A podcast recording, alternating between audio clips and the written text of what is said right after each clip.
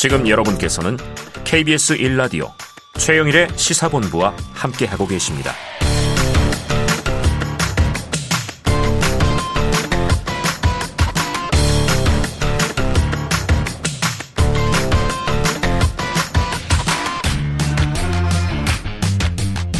네, 시사본부 매일 이 시간 청취자분들께 드리는 깜짝 간식 선물 오늘도 준비되어 있습니다. 편의점 상품권이고요. 코너 들으시면서 문자로 의견 주시는 분들에게 저희가 쏩니다. 짧은 문자 50원, 긴 문자 100원이 드는 샵 9730으로 의견 많이 많이 보내주시기 바랍니다. 자, 주간 사건 사고 소식을 알아보는 배상훈의 사건 본부 배상훈 프로파일러 나와 계십니다. 어서 오십시오. 안녕하세요. 아, 어떻게 잘 보내고 계시죠? 예, 예, 예. 태풍도 잘 보내셨고. 예, 예. 뭐 다행히 피해는 없었습니다. 아, 그래요. 자, 가을 학기가 시작이 되고 처음 오셨습니다. 지금 9월이니까 이제 강의를 시작하셨을 텐데 캠퍼스는 요즘 어떻든가요? 음, 그래도 활력이 넘치고요. 예. 어, 아무래도 대면 수업이 되니까. 네네, 아, 그렇죠. 예, 그래서 상당히 활력이 넘쳤던 것 같았습니다. 어제도 이제 오리엔테이션 했는데, 음, 뭐 괜찮았던 것 같습니다. 예. 지금 뭐 유명인이시니까 아니, 뭐 그렇지 수강 학생들이 굉장히 많겠네요. 아닙니다. 그냥 범죄 심리라고 하니까. 네네. 예. 아, 요즘 관심 많더라고요. 예, 예, 예. 범죄 심리. 저도 배 교수님의 강의를 들어보고 싶습니다. 자, 지금 이 미성년자 12명을 성폭행한 아주 충격적이고 끔찍한 범행을 저지른 이 김근식이라고 하는 인물의 출소 소식이 들려왔어요. 그런데 기사를 꼼꼼하게 보다 보니까 원래는 지난해에 출소 예정이었는데 교도소 안에서 사고를 쳐서 한 해가 미뤄져서 다음 달에 출소한다. 이게 무슨 일이 있었던 건가요? 2006년도에, 네.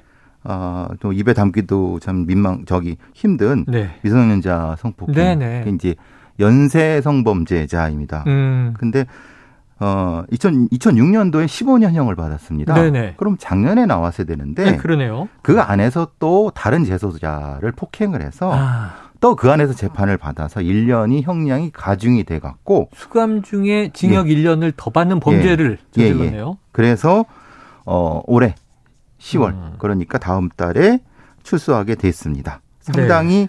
위험하고 우리가 이제 조, 조두순 조두순을 하는데 네네. 조두순보다 두 배는 더 위험한 인물입니다. 어휴, 조두순보다 더 위험하다. 안- 아니나 다를까 지금 많은 언론들에서 이 조두순보다 더한 김근식 이런 표현들이 등장해서 예, 자 그런데 어떤 인물이라 이렇게 지금 조두순도 끔찍한데 예. 두배 더 위험하다. 무려 전과가 19범이에요. 2000년입니다. 2000년에 또 아동 어, 성범죄를 저질렀습니다. 죄질이 나쁘군요. 예, 네. 그때도 전과 10범이 넘었습니다. 그때 전- 이미 그때 이미 아동을 대상 성범죄를 했었고요. 네. 그런데 이상하게도 그때 징역 5년 6개월밖에 어. 살지 않았습니다. 어. 그래서 이 2006년도에 출소한 거죠. 네네. 그래서 그때 판결이 사실 이해되지 않습니다. 음. 근데 왜 그러냐면 뒤에도 말씀드리겠지만 아동 청소년 대상의 성범죄에 대한 형량이 그때는 너무 형평이 없었습니다. 그러네요. 예. 지금 그래- 우리 인식으로 생각해 보면 상상이 안 되죠. 네. 근데 그 출소를 2006년도에 했는데 네. 9월에 그 5월에 했는데 나오자마자 보름 만에 지금 이 말씀드리는 아. 열몇 명을 그것도 두 달, 석 달 사이에. 연쇄 범죄로. 예, 아주 우리나라에서 연쇄 성범죄자는 그래도 있습니다만 네네네. 아동을 대상으로 그것도 네. 무려 9살, 네. 11살. 아, 최고 많은 게 17살인데요. 네.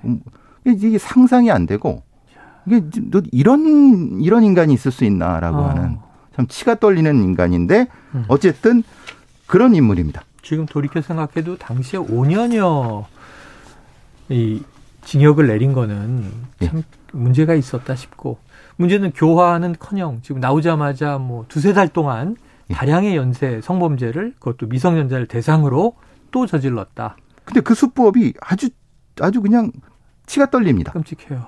왜냐하면 승합차에다가 네. 어, 지나는 그 아동을. 납치해서 네네. 그러니까 사실 이런 걸 구체적으로 말씀드리기 참, 참 힘든데 네. 그 정도 위험한 인물입니다. 예, 그 정도 위험하다. 이 성범죄에 더해서 납치도 예. 하고. 자, 이 조두순 출소 때처럼요. 해당 지역 커뮤니티가 또 시끌시끌할 정도로 당연히 많이들 불안해 하십니다. 그때도 우리가 뭐 유사하게 다뤘던 것 같은데 네. 지금 출소 후 예정되는 거주지가 어디예요? 아 이걸 말씀을 드려야 될지 모르겠는데 인천 일천 계양 쪽입니다. 네네네. 인- 그러니까 이 범죄를 저지르고 다니는 데가 네. 인천 계양 그리고 파주, 김포, 일산. 네. 그러니까 김포대교를 넘나들면서 그 아시죠? 그. 이게 한강에. 네, 그렇죠. 그러니까 한강을 끼고. 주요 범죄 수법이 그런 거 그런 것 같습니다. 음, 그 승합차를 이용해서 그 근처에 범죄를 저질렀던 음, 그런데 다시 이제 그 거주지가 될 가능성이 네. 높다는 것이 네. 사실 좀 되게 위험스럽습니다. 그러니까 이제 조두순의 경우도 그랬지만 원래 살던 자기 집으로 간다. 거주지로 그렇죠. 예, 간다. 예, 예. 거기가 주소지고. 예. 자, 그러면 이제 우리가 걱정되는 건 이런 거예요. 이 출소하면 무엇보다 이제 관리 감독이 중요하다. 예, 예. 지금 전례가 하나 얘기되신 거잖아요. 예, 예. 뭐 이제 5년 이상 형을 받았지만 예. 형량이 낮았고 나오자마자 보름 만에 또 연쇄 범죄를 저지르더라. 예, 예. 그럼 이제 안전의 문제인데 지금 전자 발찌 부착 대상은 맞나요? 원래는 이 부착 대상이 아니었었는데 네네. 조두순 사건을 출소를 하면서 네네. 그때 잠- 논란이 컸죠. 그렇죠. 그래서 부랴부랴 입법을 한다 그래갖고 음, 이건 형은 아닙니다. 형은 아니고. 법정 형은 아닙니다. 부가 조치로 부가, 부가 조치. 조치로 법무부에서 그리고 다행히 법무부에서 출소 방안을 마련해갖고 음, 전자 아, 관리 부분에 대한 얘기를 하니까 대상은 맞는 것 같습니다. 네. 근데 대상은 문제는 뒤에도 말씀드리겠지만 5년. 5년. 그럼 5년 뒤에 어떻게 아, 하느냐? 전자 발찌 부착이 5년 예. 예. 계속이 아니라는 거죠. 기간이 정해져 예, 예, 예. 있고. 자, 이 전자 발찌 또 못지않게 중요한 걸 보면 이게 신상 정보 등록, 공개 이런 문제입니다. 그럼 신상 공개는 했으니까 우리가 지금 이제 실명을 이야기하고 예. 있는 거고. 근데 고지는 못 한다. 그럼 신상 정보 공개와 이 고지의 차이는 뭐고 예. 고지는 필요한 것인가? 보완할 방법은 없는가? 어떻게 보십니까? 그러니까 성범죄 알림이라는 게 있습니다. 예, 그렇죠. 알림이가. 예. 있죠. 홈페이지에 띄워놓습니다. 네. 근데 그것을 캡처해서 다른 사람한테 보내주면 이게 이제 법적인 문제가 되는 거죠. 그거 안 되는 거예요, 법적으로? 예, 예, 예. 그리고 우리가 고지라고 하는 것은 그 주변에 있는 사람들한테 네네. 아이들의 부모님들한테 네. 이 편지 봉투 같은 게 옵니다. 예, 받아 예. 보, 보셨는지 모르겠지만은 네네. 어 당, 당신이 사는 근처에 이런 이런 성범죄자가 옵니다. 그러니까 머그샷이라고 해서 아, 사진 예, 이렇게 예. 찍는 게 얼굴. 옵니다. 네. 이게 고지인 거죠. 네네네. 그러니까 그러면 지금 이 상태가 되느냐? 사실 이게 좀 문제가 되는 거죠. 아. 그러니까 분명히 신상정보 고지는 돼서 그럼 거기 근처에 사는 분들은 찾아서 알아서 네. 알아서 찾아 들어가서 봐야 된다는 겁니다. 아. 근데 그럼 그걸 모르고 있는 분은 옆에 김은식이 사는지도 몰라 모르는 모를 수 있다는 그러네요. 겁니다. 그러네요. 그리고 뭐 다른 사람이 그걸 줘도 안 된다고 하니 예, 예, 예. 그럼 스스로 인지하고 계속 스스로 찾아 들어가서 정보를 매일, 예. 확인하고 매일 해야 되나요? 아, 이거 이건 법적인 뭔가가 필요하지 않을까라는 문제적인 겁니다. 그러네요. 예. 이게 뭐 주민 보호와 안전 예방 차원에서 예, 예.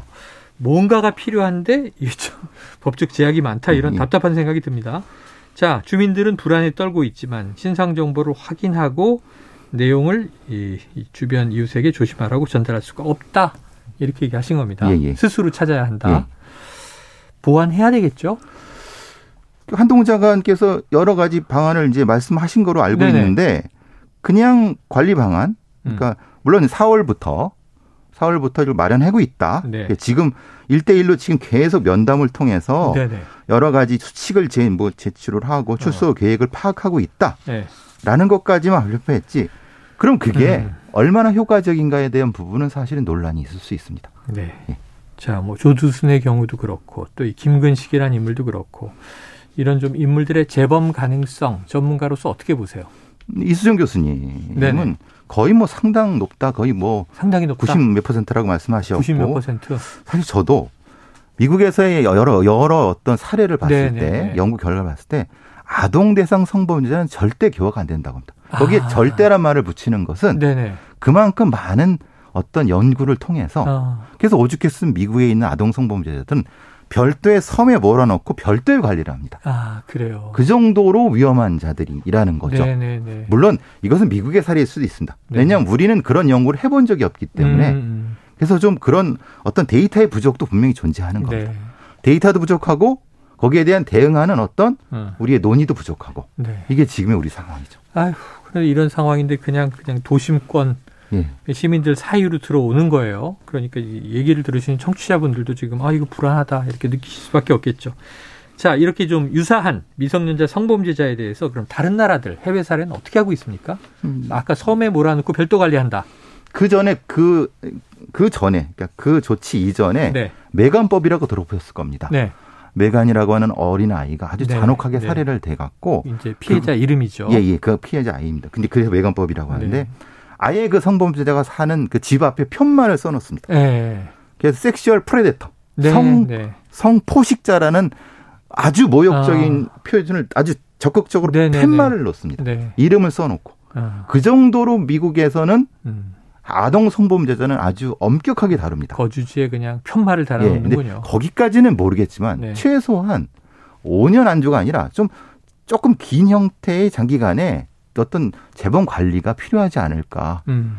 지금 그게 우리는 없다는 게 문제라는 거예요. 없다는 게 문제다. 그러니까 일반 성범죄자와 네. 특별히 차별 없이 관리를 한다. 네. 근데 아동 대상 성범죄는 재범 위험성은 굉장히 높은 것이 높은데? 학교에 알려져 있거든요. 음. 근데 어떻게 보통 성범죄자 같이 다루느냐? 네네. 그럼 거기에 대한 대상을 하는 어떤 다루는 네. 보호 관찰 인력도 확충이 돼야 되는데 예. 이런 위험한 뭐, 위험자들 여기다 놔야 되나? 저는 잘 모르겠습니다. 이걸 알겠습니다. 어떻게 될지. 이거는 반드시 보완이 필요해 보이는 대목입니다. 왜냐하면 뭐 법이 형평성, 일관성 이런 문제 있지만 전문적인 연구의 결과 위험하면 그 위험을 방지할 수 있는 게 또 법적 질서가 아닐까 합니다. 자, 오늘 배상훈 프로파일러와 사건 본부 함께했습니다. 오늘 말씀 고맙습니다. 감사합니다. 네, 저 편의점 상품권 받으실 청취자님은요. 7868-7031-3345-6029-4283님입니다. 좋은 오후 보내시고요. 자, 시사본부 오늘 준비한 내용 여기까지입니다. 저는 내일 낮 12시 20분에 다시 돌아오도록 하겠습니다. 청취해주신 여러분 고맙습니다.